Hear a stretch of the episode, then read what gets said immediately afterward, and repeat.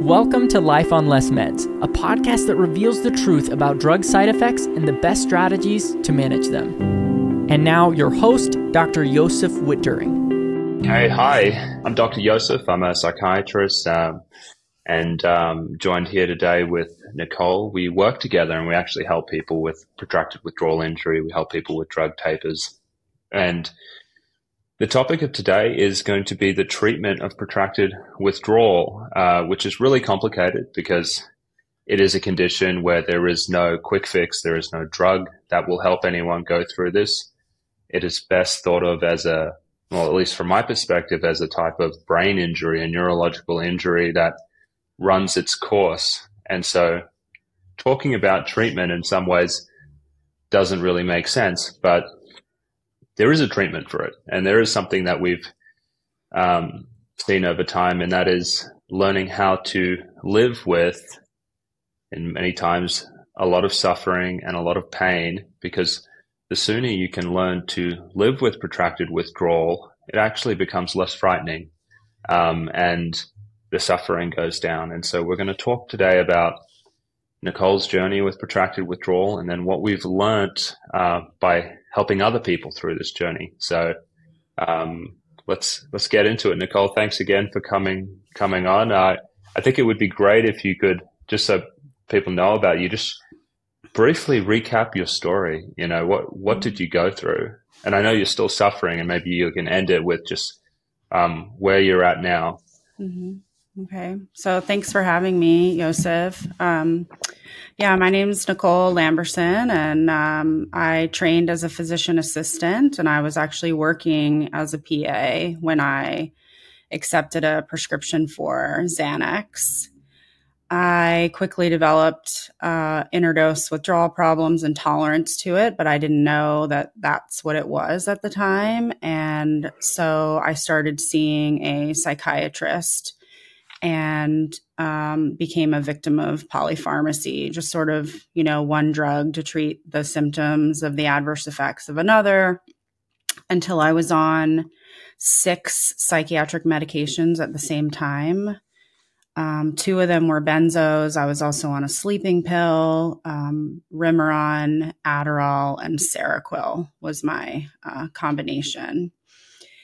I figured out uh, after like five years of being on that cocktail that the drugs were probably the culprit of what was happening to me. I, you know, had by that point, I was intolerant so bad and having so many adverse drug effects that I um, was agoraphobic. I was struggling to go to work every day. I had all kinds of, you know, physical uh, ailments like rashes and um, weird, you know, weird things developing.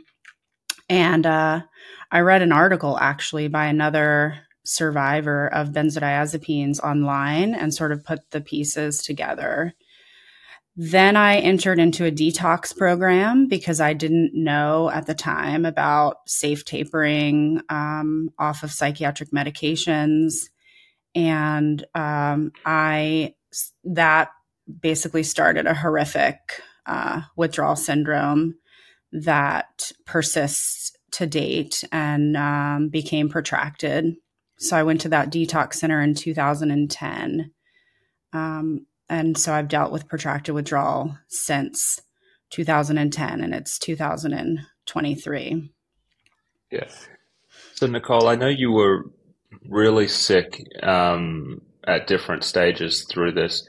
Could you maybe just provide like an outline so people have an idea of how bad it got, uh, especially at the beginning, and then maybe the, the, the stages of recovery, uh, the the stages of kind of pain that that have passed to where you are now? Mm-hmm. So the first year, I was really terrible. I mean, I had akathisia I paced until my feet bled. I was acutely suicidal and actually had a suicide attempt that landed me in the ICU. Um, it was so bad in the first year that I actually reinstated some Valium to sort of um, try to pull me out of the withdrawal syndrome. And it worked enough to essentially keep me alive, but it didn't fix the protracted injury. I mean, I, I never felt like myself again. It just sort of took the edge off enough to where I could hang on. And then over 18 months or so, I tapered myself off of that small bit of Valium and then was on nothing after that. Um, I was so ill that I developed bed sores. I had um, like dreadlocks in my hair from laying on a pillow for so long and just rubbing my hair up against fabric. I, you know, couldn't care for myself in like the most basic of ways. I think it was like a year before I could even do laundry. Like I had to hire a laundry service to do everything for me. Um, I would say like the first seven or eight years was probably like the worst of it. And right around like seven or eight years is when I started to sort of get more access to the world back as far as like being able to go for walks, like physically, and like go out of the house and like maybe go to a restaurant or be with my family more. But the first like seven or eight years, I was solely mostly alone in an apartment by myself. And going back to you know seven or eight years, I mean it's it's such a long period of time. And you mentioned that you had a suicide attempt mm-hmm. at the beginning. Can you share what was your psychology like at the time? I mean, you've you've gone through a suicide attempt and then you're kind of hanging on. It sounds like the suffering is still, I mean, severe if you're pretty much by yourself in your room in your bed mm-hmm. with dreads. What was it like coming to terms with that and then making it through that period? I think in the beginning, I was just like filled with rage and anger at the injustice of it all, like really pissed. Um, and just sort of like pushing back a lot against um, just sort of accepting what had happened. Um, you know my my focus was just like ruminating about like what the psychiatrist had done to me and how unfair it was and uh, what I had lost, you know. And I quickly kind of realized that that was actually making me sicker. It wasn't really serving me and it certainly wasn't solving the problem, which was the suffering.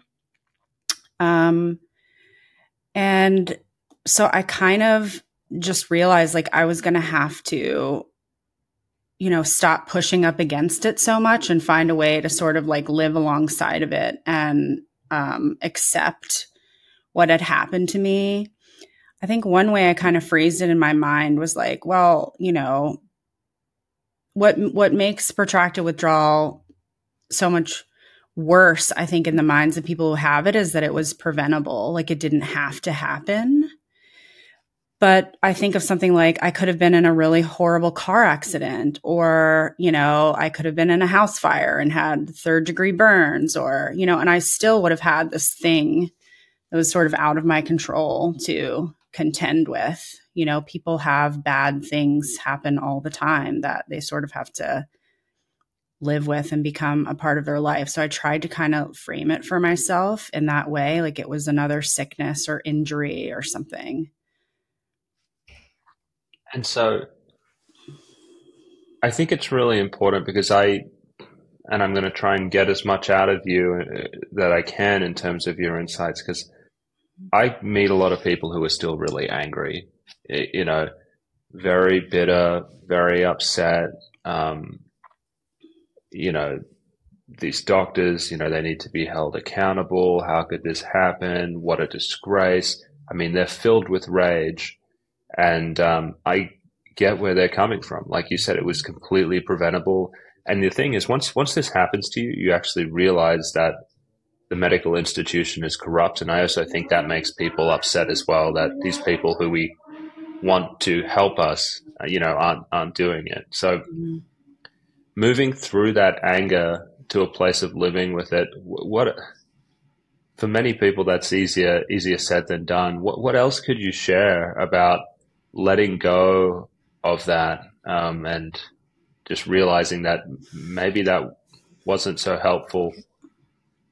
Yeah, I mean, I think in some instances, at least in mine, the the rage was also physiological. It was part of the withdrawal. So mm-hmm. some of it you just have to kind of sit with and deal with because it's part of the process. Like it's just happens um, in the same way that you know like skin burning happens it's something that's sort of out of your control but once you sort of start healing a little bit more i think some of the physiological rage and anger kind of dissipates and then you're just sort of left with you know being pissed at the injustice of what's happened. I don't know. I just have this vivid memory of my dad telling me when I was going through this and I was so angry like anger will destroy you in the same way that those pills did kind of. And I thought about that and was like you know he's right. Like and it's not it's not solving anything for me to be this this angry and pissed and so I guess I sort of took it and channeled it into something that would make a difference like I, I got involved in advocacy and I was like well, I mean, all I can do is to try to make it better so that it doesn't happen to other people. And I guess I also thought about like that the the doctors in some sense are kind of victims too of a system that's just broken. You know, they're educated improperly. There's this gap in medical knowledge. Like I don't think my doctor intended to do this to me and to harm me. And so I had to sort of kind of come to some place of forgiveness. Uh, you know, it's not that um, what she did to me was unforgivable. I think the unforgivable part where people have a right to be angry is when you try to educate the doctor and they refuse to learn, you know, from what you're saying. But just the general making the mistake in the first place I just I just think she didn't know any better, you know. How long did it take you to get there? Probably a couple of years, I would say. I mean, the first year was just like unbridled rage, and I had thoughts that I won't say on the the internet. yeah. Yeah. Really bad, horrible, disgusting things. And I mean, I would lay there and just like write nasty letters to her in my mind just over and over again like the things i wanted to say uh, but i never like actually wrote it i kind of made a deal with myself like when you're better you can contact her and say what you want to say but i wanted it to come from a place that i knew was like my own genuine emotions and not like colored by my physiology being disrupted did, did you ever write that letter? Not yet. Yeah. Yeah. Okay. Yeah. Um, and it sounds like part of the forgiveness and maybe letting go of the anger was that you had to go on a journey of understanding what had happened to you because I think until you understand, you know, how does this happen to me? How does this happen to all the people online? Hmm. I, I think until you understand that, it can be hard to to know that. I guess yeah, it wasn't personal. Really, it like you said, it is a serious problem with the corruption of the medical institution by the pharmaceutical industry. So I don't know. Does that ring true to you that you, there was a lot of learning about what had happened before you could forgive your doctor in a way?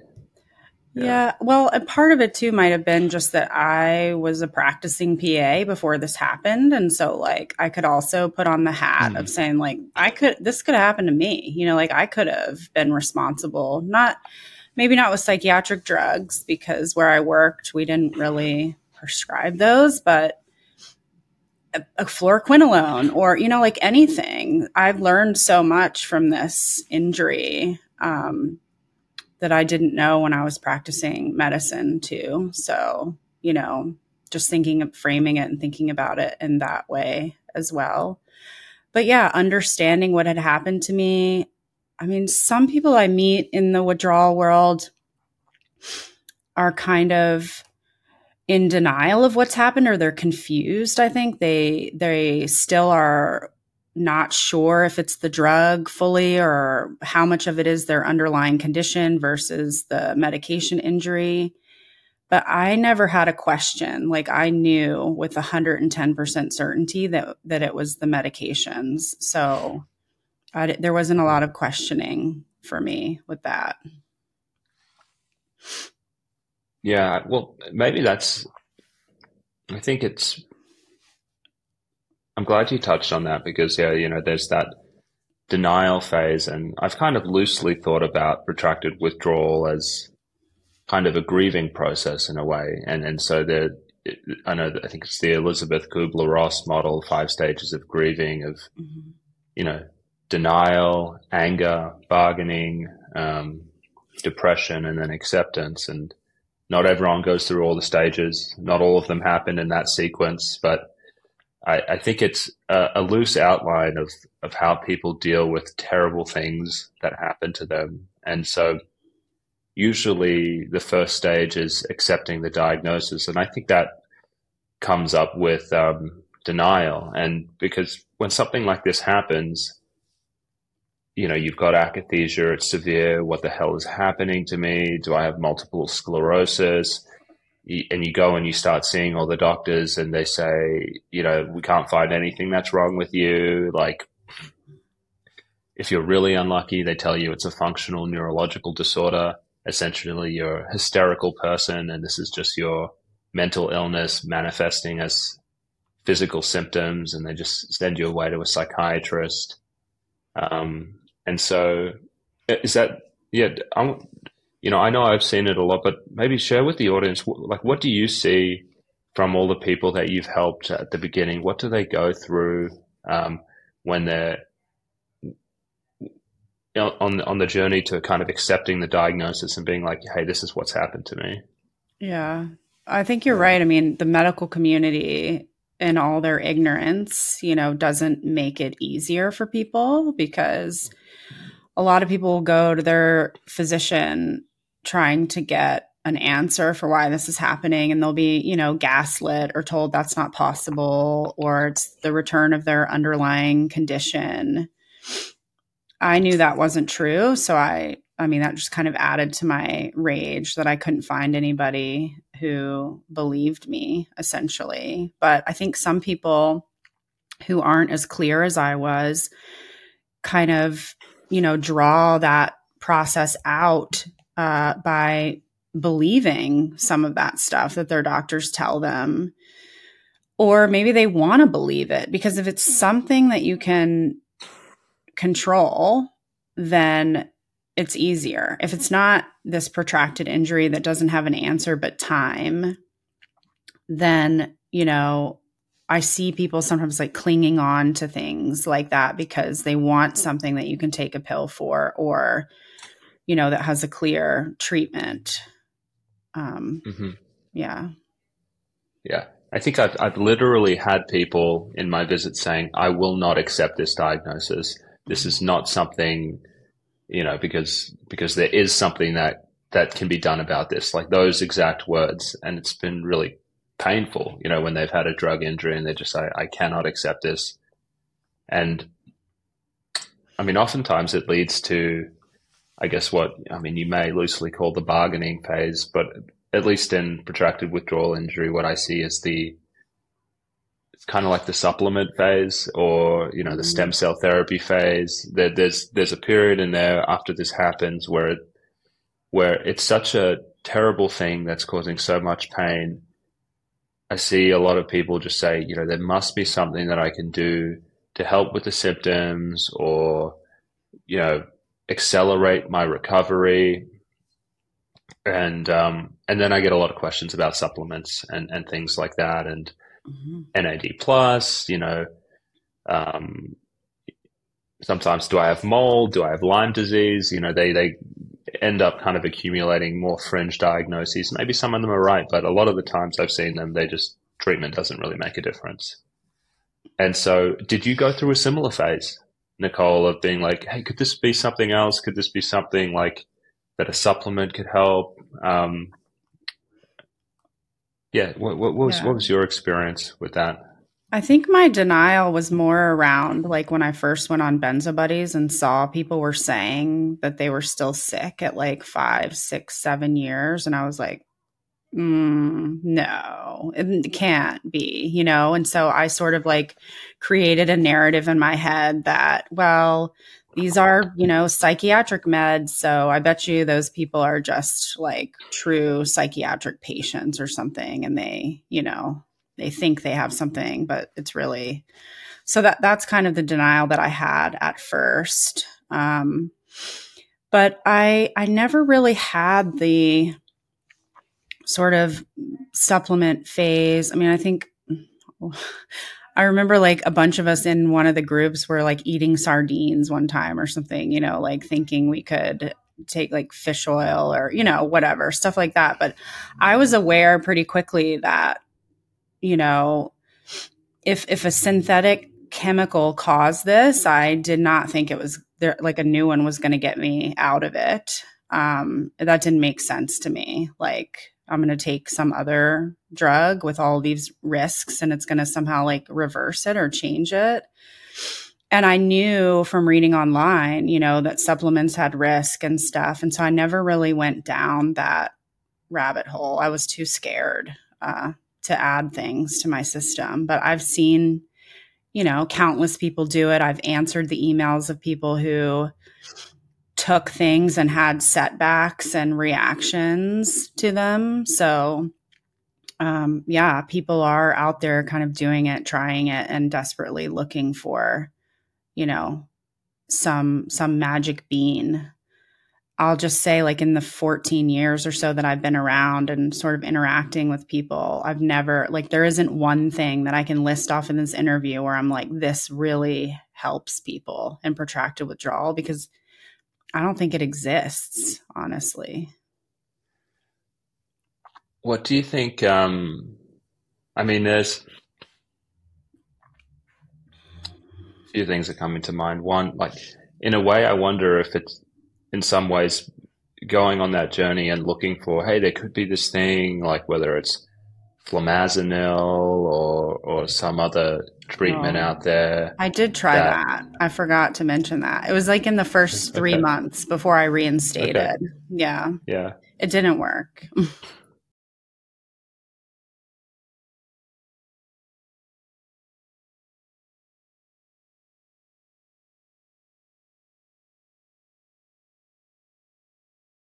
um, yeah, so there's things out there, and and sometimes that hope I think can carry people forward and give them strength, and and oftentimes I think getting through this stage of like, hey, maybe there's something can be really difficult because after you accept that there's nothing apart from time, that's a really depressing place yeah. to arrive and and and it's almost like a place of feeling hopeless and powerless. It feels like that. It's not. It really isn't. But I know it feels like that uh, frequently, and so I'm thinking out loud here, Nicole. But maybe you can jump in. I mean, how do you get to that place where you stop looking for the the quick fixes and, and the shortcuts out of it? I know you mentioned you thought about the physiology of it. Hey, you know, if this is a brain injury, it's unlikely that you know there's going to be a perfect little key that's going to do it. But do you have any other thoughts on? Uh, well, I know a lot of it's actually personal experience. People will just try numerous things, and mm-hmm. they'll they'll have like a window, and they'll be like, "Oh, I had this supplement, and now I have a window," and then they'll rave about it, and then they'll get hit with like a wave, and they've still been taking the supplement, and then they're just going, "Well, maybe it wasn't that," and so maybe it's trial and error. Error. Is there anything else in there that you see that kind of nudges people along to to kind of I guess give up on those things? I think it's just time and like you said trying things and and seeing for yourself. Like some people just really need to prove to themselves that there's nothing else. I just hate watching people kind of waste money and uh and also expose themselves sometimes to things that actually make them worse, you know, in that quest for an out. but all we all we have otherwise is anecdote you know people writing and saying this harmed me.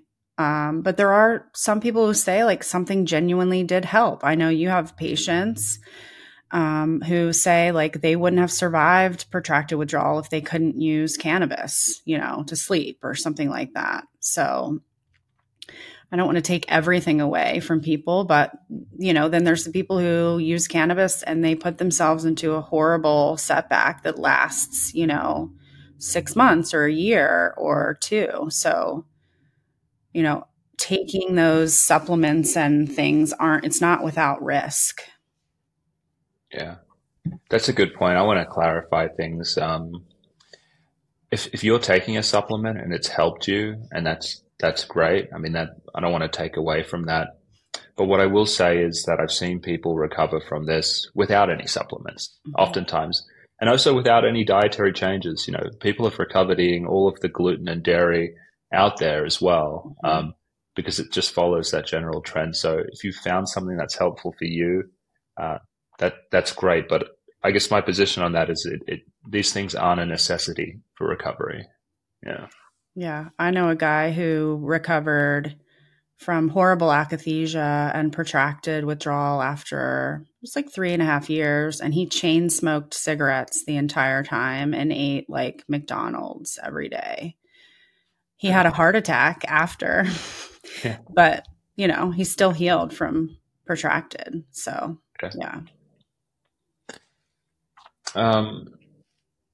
So another thing I want to ask you about, I guess, in the Kubler Ross model, there's this stage called depression, and I can think of numerous of my pa- numerous patients of mine who are here and their family members grieving the loss of their life and the, the, the hopelessness of their situation and the pain and the disruption that it's caused.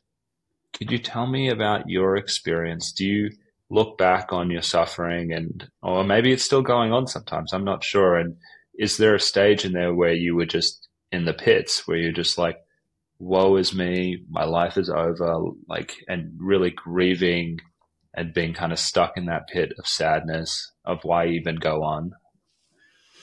Oh yeah. I mean, all the time.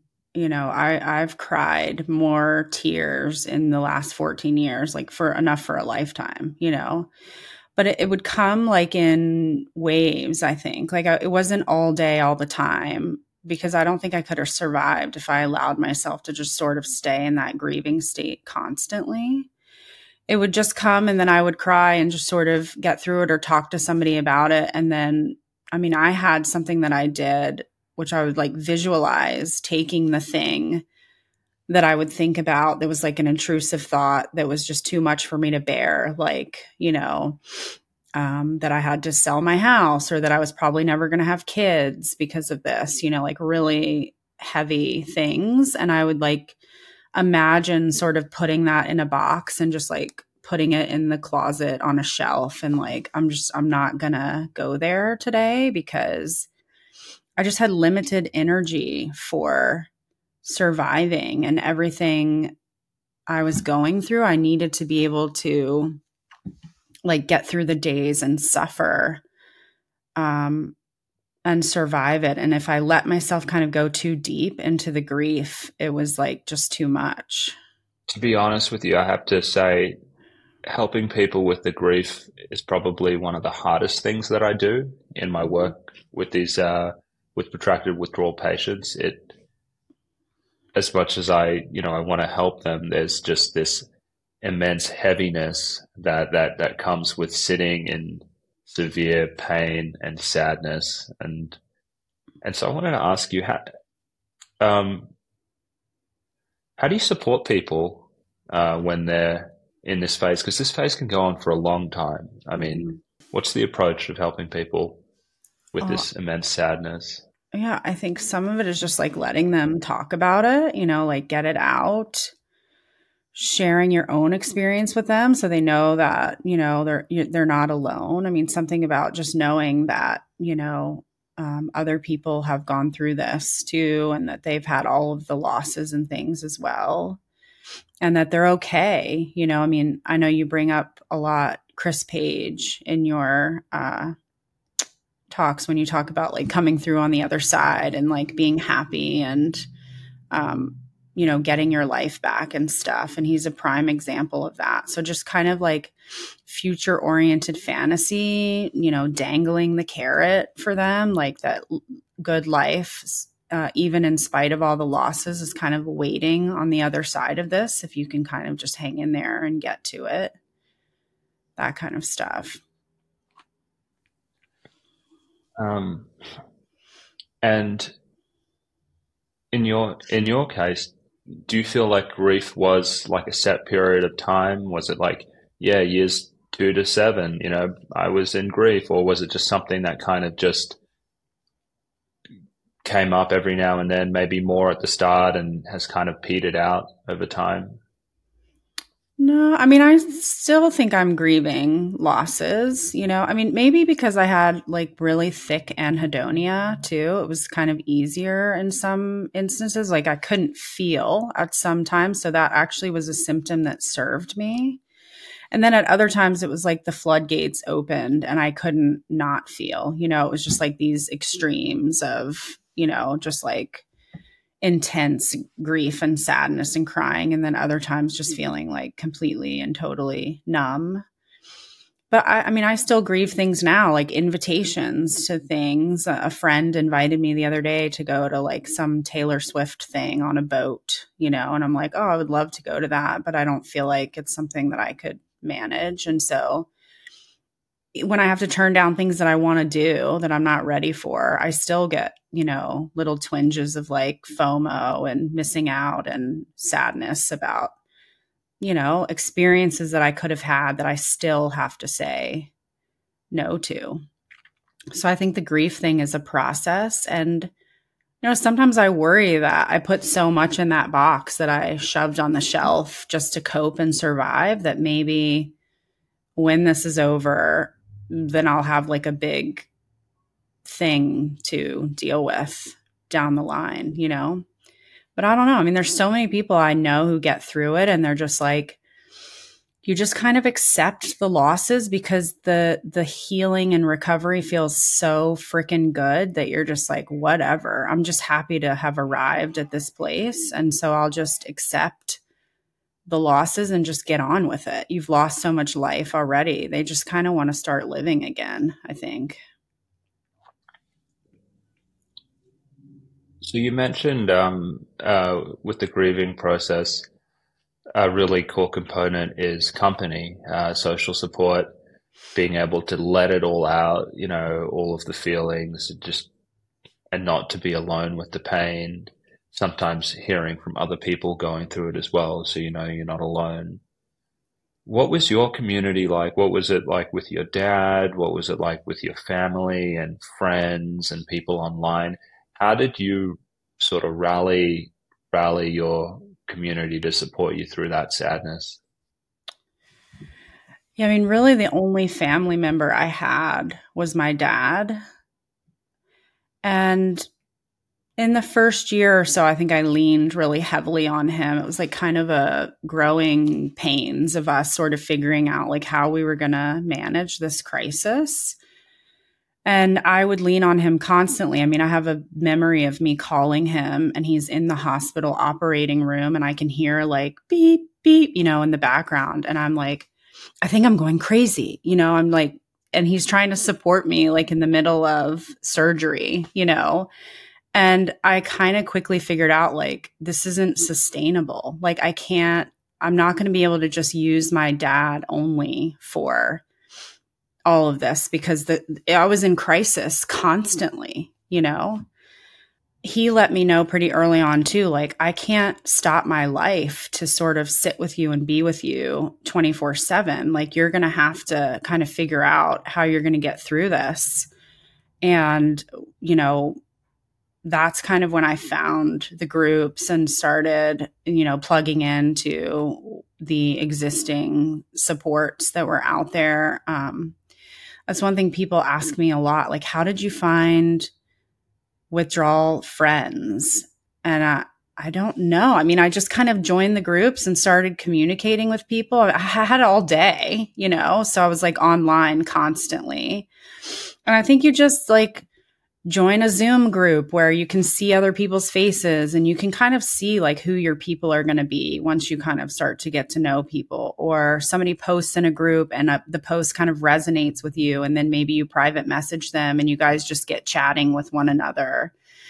And over time these relationships just develop into you know like really deep meaningful friendships where you have people to call 24 7, like people who will answer your phone call and help you through these, you know, multiple mini crises that are just sort of like spread out through the days, you know? When you when your dad had to pull back um, at the start because it was too much for him, mm. was that were you angry at him? I was angry in general.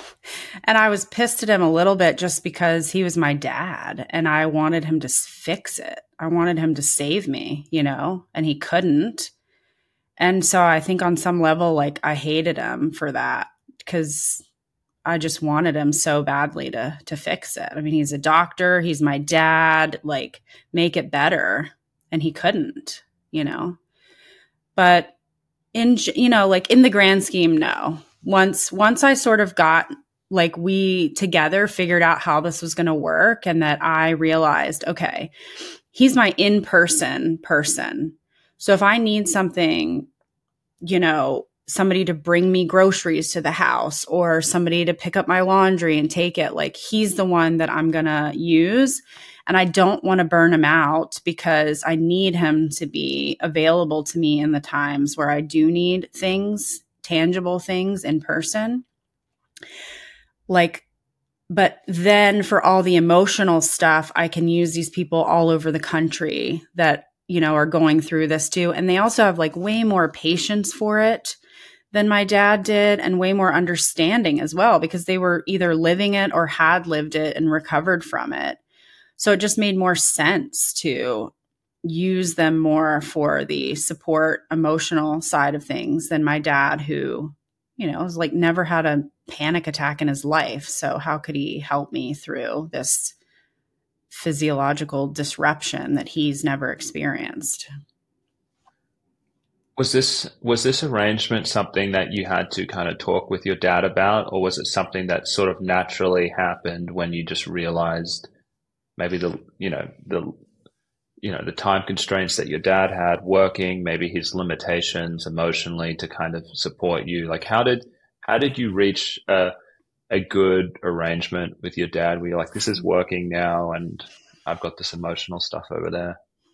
Yeah, I mean, it was like a year and a half or two years that were kind of touch and go. You know, at the first year, I lived with my grandmother actually, and that arrangement kind of wasn't working. Um, she was not the best support. She was elderly, you know, it just wasn't great. And I could tell that she didn't want to do it anymore. And I think she voiced to my dad that it was just too much for her. So I moved into a an apartment uh, by myself, but it was very close to my dad, you know, a few minutes away from his house. So we kind of just set it up where I was going to be alone now, but he was, you know, within five minutes car ride of me. And um, yeah, I was kind of like just not given a choice. Like, you're going to have to sort of do this and figure it out. We're here, but I have to go to work. I have to, you know, continue my life. I can't. I think the conversation went something like, I can't sink my ship alongside of yours because then I'm like u- useless to you if I'm also sunk, you know? Mm-hmm. And so, I mean, this this phase of depression, I think, of just coming to terms with it, I, I mean, there's a big part of it, and I'm just assuming here because I, you know, I've I, have kind of studied your life in in some ways, and I know your involvement in the community and how much you've contributed. Like, I mean, it is getting through the depression. It's like, it's almost like you have to rebuild a life, it seems, while you're hurt. You know, you have to rebuild friends because your other friends, they don't really get what's going on. So you have to find new friends, mm-hmm. you know, new relationships with people, you know, new things to spend your time on. I mean, is that, is that the process of kind of fighting, fighting off the sadness is finding these distractions and building a, a life that you can live while still in a lot of pain and hurt? I, I don't know. Does that ring true to you? Yeah, I mean, I don't think I consciously like thought, oh, I'm built rebuilding my life, but it kind of just happened because I needed to be distracted. If I wasn't plugged in and distracted and doing something with my brain constantly, I really felt like I couldn't cope with how bad I felt. So just in the process of distracting myself, I created purpose every day by plugging into the community and volunteering. And then I think for me, the withdrawal support friendships that I made were just non negotiables. Like I wouldn't have survived if I hadn't made those connections with people. But everybody has like a different I think withdrawal exists on a spectrum of severity. There's some people who don't need as much of that, and there's other people who need it very, very badly, and they wouldn't survive without it, and probably everything in between, too. So, so when uh, you know, I can think about some of our uh, patients and things like that. But when you have someone who's in this phase of sadness and they're just kind of coming to terms with it, what what are you coaching them to to focus on to kind of uh, survive this phase? Mm-hmm. Well, like I said, distraction is huge, and maybe you know, like in real world, when people are having problems, I don't know that the the way that we talk about getting through stuff is the same. I think in withdrawal, you have to do something completely different, which is like kind of avoid thinking about those things as much as possible where maybe in like traditional therapy they try to like work through it and talk about it more. But um you know sometimes just getting your mind onto something else other than hyper focusing on you know the losses and all of that um, is a technique. Talking about it with other people um, you know allowing people to just cry and um, accept that like yeah this sucks and i've had horrible horrible losses. Um like i said just sort of redirecting people into what the future can look like um and why it's worth it to hang on and keep going in spite of you know all of the horrible feelings that they're having right now just that it's temporary you know and then it will get better. Was that struggle for you to to arrive at the place where you were like, I'm not going to try and take my life again? Because I have so many people that turn up and they're just like, I'm this close, you know, mm-hmm. constant suicidal thoughts every single day. Like, what is it? Was there anything that kind of pushed you to the point where you're like, I'm not going to do this anymore. I'm making it through the other end, you know? Yeah. I mean, well, I never really wanted to die, is the thing this the first suicide attempt was just I didn't want to suffer anymore, but I desperately wanted to live. I mean, I was in the emergency room saying like please don't let me die. I was begging the doctors to help me. You know, I wanted to be alive. But it was just the suffering was so inhumane that it just felt incompatible with life, you know. Um but yeah, there was some sense after that of like uh, I think it was Matt Samet, who's another benzo survivor. In one of the interviews he did, he said like, no, it was in in As Prescribed, the movie. He's like, I I didn't want to let those MFers win, you know. So there was also some sense of like, I'm not going to be the dead person who all the people in my life who don't understand this are like posting around on the internet, like, oh she had mental illness and like donate to the suicide hotline, oh, you know? Yeah. yeah. I was like, no way. Cause that's not the truth. That's not what happened, you know? So some of that was also motivation. But just to like believing the people who went ahead of me I started seeing people recover in front of my own eyes and like really actually believing that that was possible. And then planning like what could be my life after this, even though there's this like dark hole of loss and like no productivity and like, you know, not how I envision my life. Like there's still time left to live. And so I just started like fantasizing about what it could be like to be better, I think, and what I want to do. Um, and you know, I, I kind of sprung the sort of expanded topic on you on the start of this, but initially when I had asked Nicole to join me, we were going to do a talk just about how to not burn out your support system. And we've kind of touched on a few of those things now, but I think it might be good to just hit this head on. Um, let's talk about that. Um, what I'll hand it over to you. How, how do you want to begin this begin this talk? We've touched on a few things, but the maybe talk about the importance um, that like like how you how you don't burn out your support system. I think communication is huge, and just you know, like like I said, it took me and my dad like a year and a half, two years to kind of figure out what was going to work. But communicating with each other, uh, like honoring each other's boundaries if possible. I know that's hard to do when you're like really sick and desperate, but um, one thing I really tried to focus on was just like spreading my misery out. Like I realized I was miserable. I was like human repellent, you know, like nobody wanted to be around me.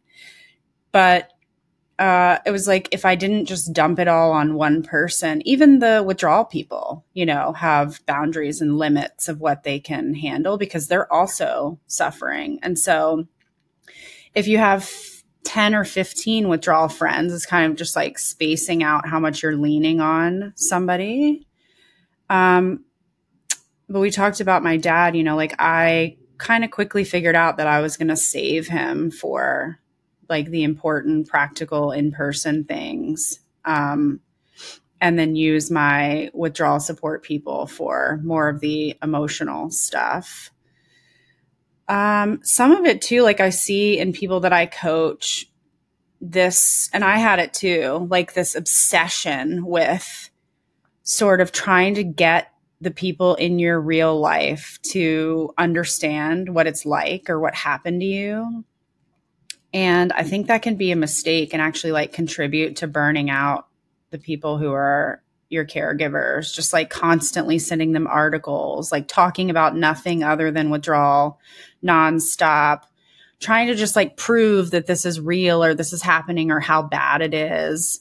Um, you know, just think about like when you're a normal, healthy person, and just change the topic to anything else, you know, like some other disease or illness, like how exhausting it would be to only hear about that thing over and over and over and over again from somebody. Like, you know, so talk to the people in withdrawal who are obsessed with withdrawal and want to talk about it constantly, but like your real life people don't want to hear about it 24 7 constantly, you know, and they're probably never going to fully understand what it's like, even if you try and try and try and try to explain and can, you know, convince them of of what it's like. They're just they're not going to fully ever grasp like the texture of it. They can try they can get to a certain point but without living it you know?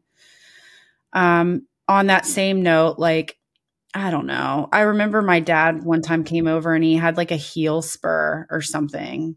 Or no it was a kidney stone. And he was like oh man it hurt so bad. And i didn't sleep for for a night and I kind of fired off back at him like, we'll try five years of like agony and not sleeping, you know?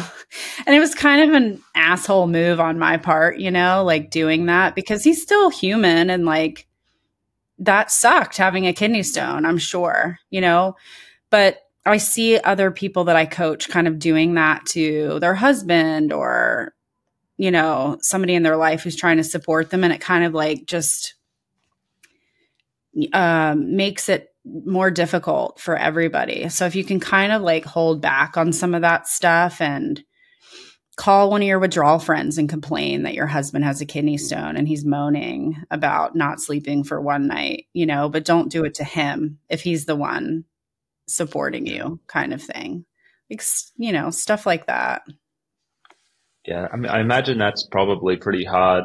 Um, I don't know. Yeah, what you're saying it makes total sense to me, but I know that can be really hard for people going through it because they are all consumed with withdrawal, and that's all that's on their mind all the time. And especially if they're on the forums and they're looking at supplements, and they, you know, they're going to want to talk to their spouse or their person about it. But it needs to stop in many cases. It needs to be, you know, what would I talk about with like a normal normal person? Because otherwise, it's just it's going to be too taxing on them yeah. on them. Yeah.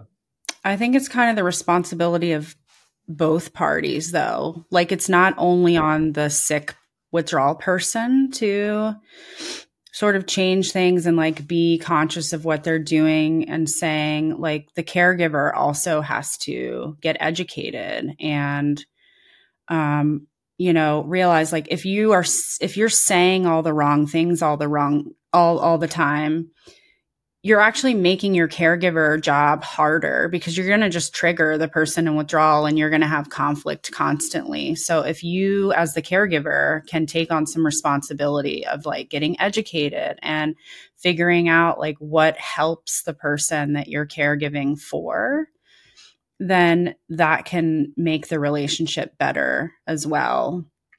There's a an article or a, a, concept, I guess, called the ring theory. I don't know if you've read it. It was written by like two psychologists. And I give that a lot to people like families that I'm coaching.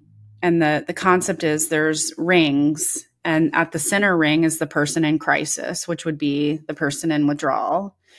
And then the people closest to them, so maybe their parents or their husband, you know, in the ring out right outside and then people further away are in outer rings. And the concept is that, you know, the person in the center ring can, you know, you're supposed to dump outwards and bring comfort in. And so if everybody can kind of have that in their minds um, as they're going through this, I mean, you're not always going to do it perfectly. Obviously, we're all just people trying to manage something really, really difficult. But it's like, is the thing I'm about to say, like bringing comfort in inward in the rings, um, and dumping out. So I try to tell people who are caregivers, like, you you probably shouldn't be complaining to the person in severe withdrawal about how their injury is affecting you negatively because they already have enough that they're dealing with just trying to cope and survive. But you can complain about how their illness is affecting you negatively to somebody outside of the situation, you know, in a ring outside of you. So call your support system. So caregivers need their they have to get busy and get a support system too. You know, it's not just the person in withdrawal who needs to find support. I think the caregivers need to as well. What do you want every caregiver or someone with severe protracted withdrawal to kind of hear? I know you touched on one thing, which was, you know, dumping outward, not inwards. You know, the the complaints. What what else could they do to get educated and to have the best sort of mentality to support their injured person? Yeah, I mean, just you know, I think caregivers have to take care of themselves too. They have to have good boundaries. Um, they have to have their own support system. They definitely need to get educated on this. You know, there's so much information out there that, you know, they can just go and read or listen to videos and kind of just try to understand to the best of their ability what the person is going through. I mean, what I see most is sort of like this tough love mentality. And my dad had it too in the beginning. Like, oh, if I'm just kind of like mean to her or like tell her to snap out of it, like she'll just stop this, you know? And caregivers need to know like, it's not, they aren't doing this on purpose. Why would somebody fake this or give up their life and just ha- watch everything around them fall apart and crumble and you know just do that for no reason. Like they can't help it. It's it's a physiological thing going on inside of their body and they're doing the best that they can. And uh maybe i don't know what you think about this Josef but it's like maybe because it's a psych med it's harder to kind of have empathy for it because it has this sort of stigma around it. Whereas if your loved one was kind of like in a car accident or going through some like legitimate illness, we don't treat people as if we can sort of tough love them out of it. But I see it so much in the withdrawal community where family members just, you know, kind of think like, oh, you know, just get it together. Stop acting like this.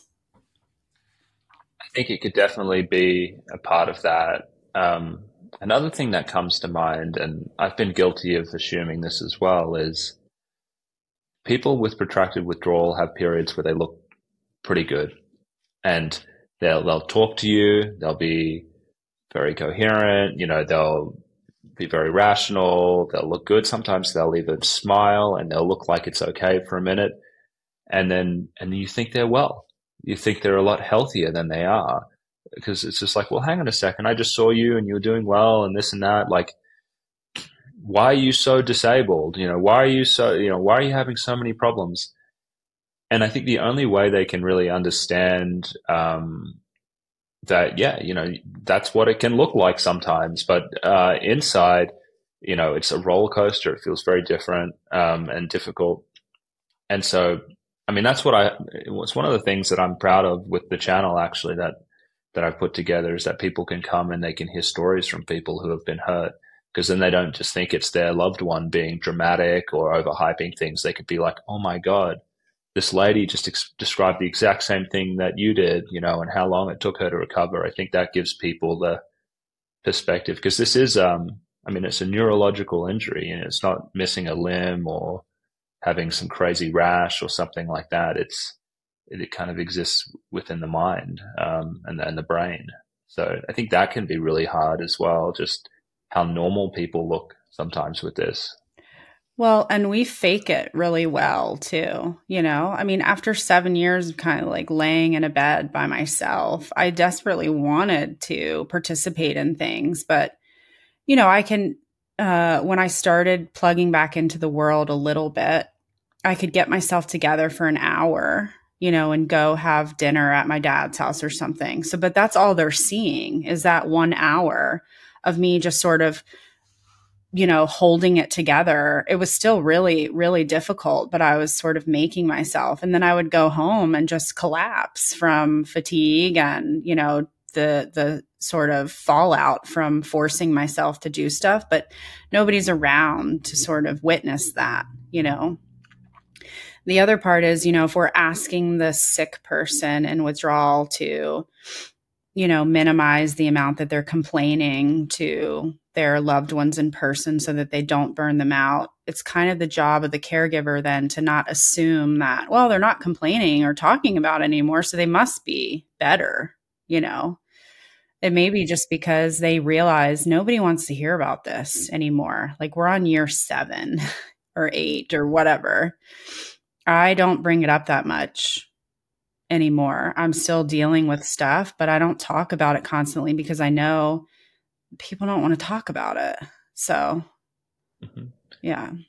How, how does that make you feel? Um, holding it in and just kind of knowing that people people are kind of sick of it, or you? I mean, I imagine you feel that way because you sense it from them. You know, you look at their face and their eyes, and you know how they respond to you. What What's that like going through? Where you're just like, ah, not a receptive audience. How does that feel?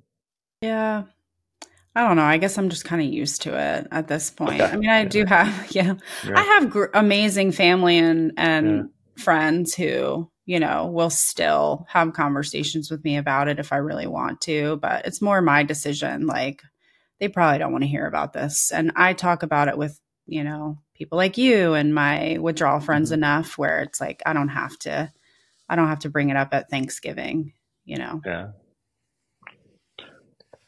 Um, how do you approach someone who is burning out their family because they're talking a lot about their pain mm-hmm. all the time and they they it's all that they say what, what's a gentle way to to um to bring up yeah that they, they may be burning them out and that it might be time to kind of tone it down a little bit or find other avenues? Because that's sensitive. That that's a hard thing to bring up with someone.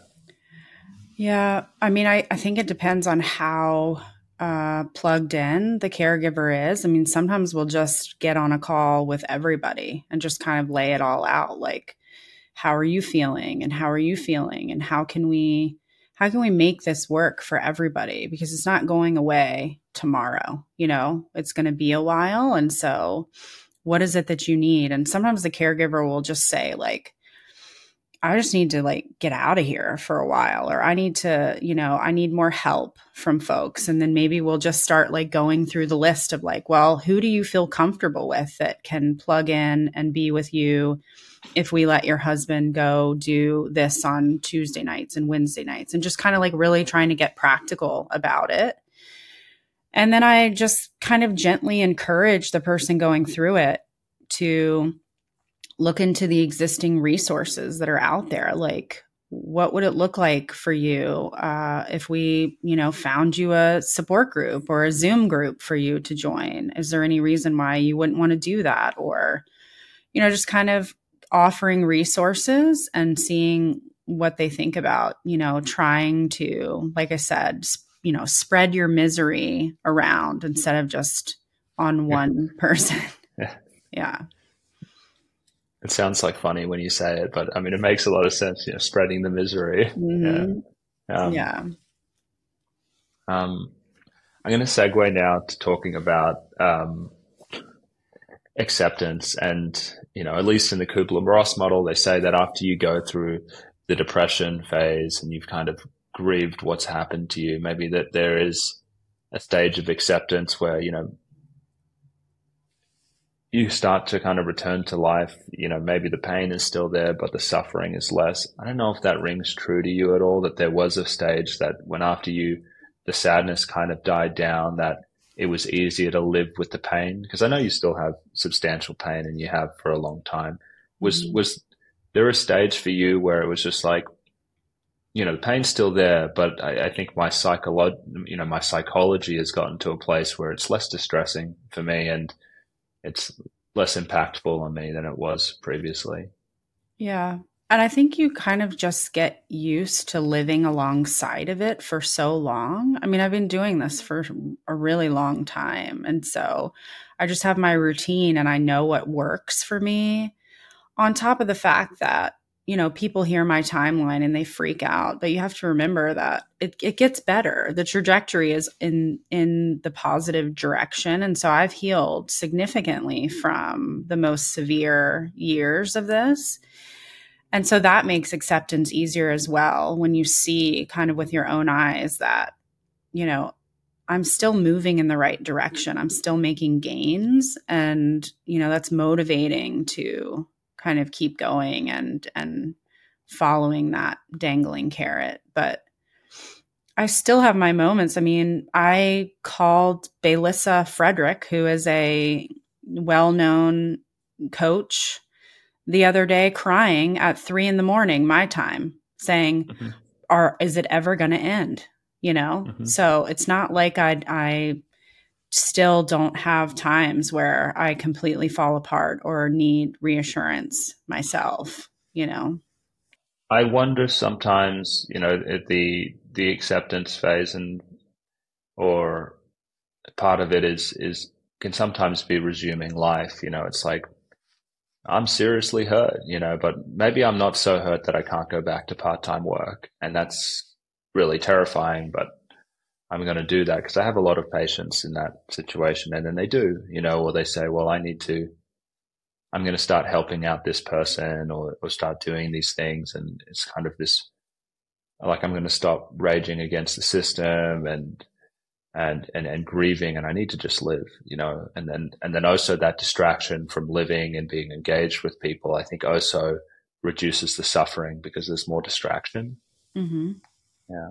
Yeah, I agree. And I mean, you kind of figure out like you push up against the the you know boundaries or whatever of your suffering and you find out like all right, in this moment or this year, what can I handle? And it may be different from the year before and you just kind of start testing the waters and seeing like what can I do? What can I do? You know, I went from having no friends, nothing other than my withdrawal community to you know, branching out. And now I have a friend in my town that has nothing to do with withdrawal, just a new friend that I met. And I go for walks with her and lunch, and she doesn't even know what happened to me. So, you know, I think you kind of just like evolve slowly and sort of like start taking things back little by little and and grabbing what little bits of life you can just to move the needle towards normalcy more and more. Um, and you just figure out like what that looks like as you go. How do you get someone who's, um, say, you know, they're in a hole, they've been hurt, and they're spending all their time just on the online forums and because um, I always have patients like this as well, and then I, you know, I wonder that it's not a good distraction and, and maybe it's time to find something else because I think they get, you know, often I hear about it, they get really scared and frightened of things that they read online or they say, Hey, you know, this one person said that they tried this supplement and now I need to try that. Do you, how do you move people from there to a more, I guess, uh, I'm going to say maybe a healthy way of coping or healthier strategies? Because I don't think it's healthy actually to stay in front of the computer and just in that mm. kind of world the whole time. How do you break people out of that?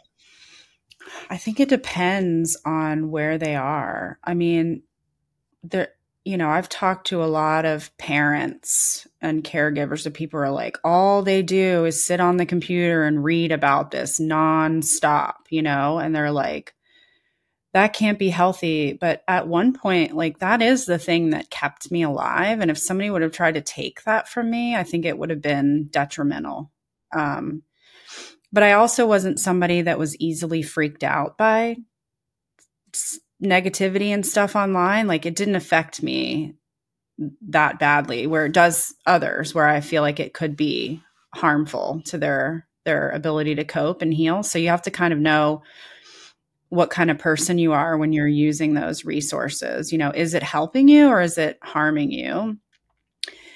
For me, it just happened naturally. Like as the healing came, I wanted to be there less. Nobody had to like pry it out of my hands. I just was like, all right, I'm kind of done with this. I don't want to read this shit anymore, you know, all day long. Like I found other things and I still do withdrawal stuff all day long, all the time, but I'm not like obsessively reading other people's stories. Like I'm doing work and I'm, you know, contributing to some of the organizations and stuff. So, um, yeah, I think it just naturally happens. Mm-hmm. Yeah.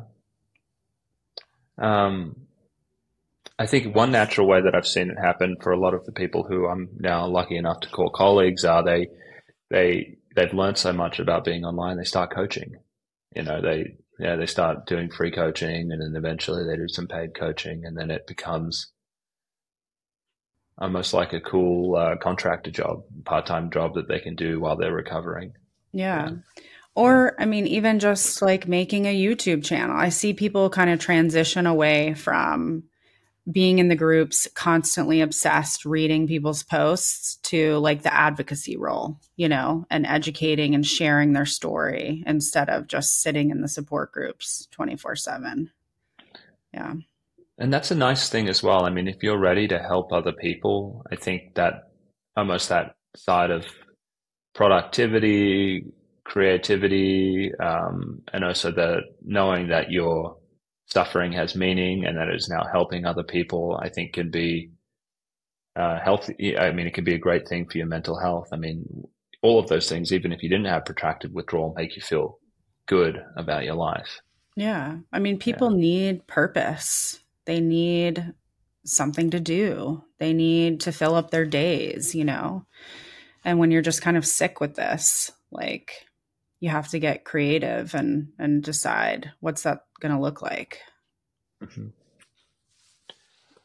Well, we have covered everything, Nicole, and I think this has been really helpful. Um, and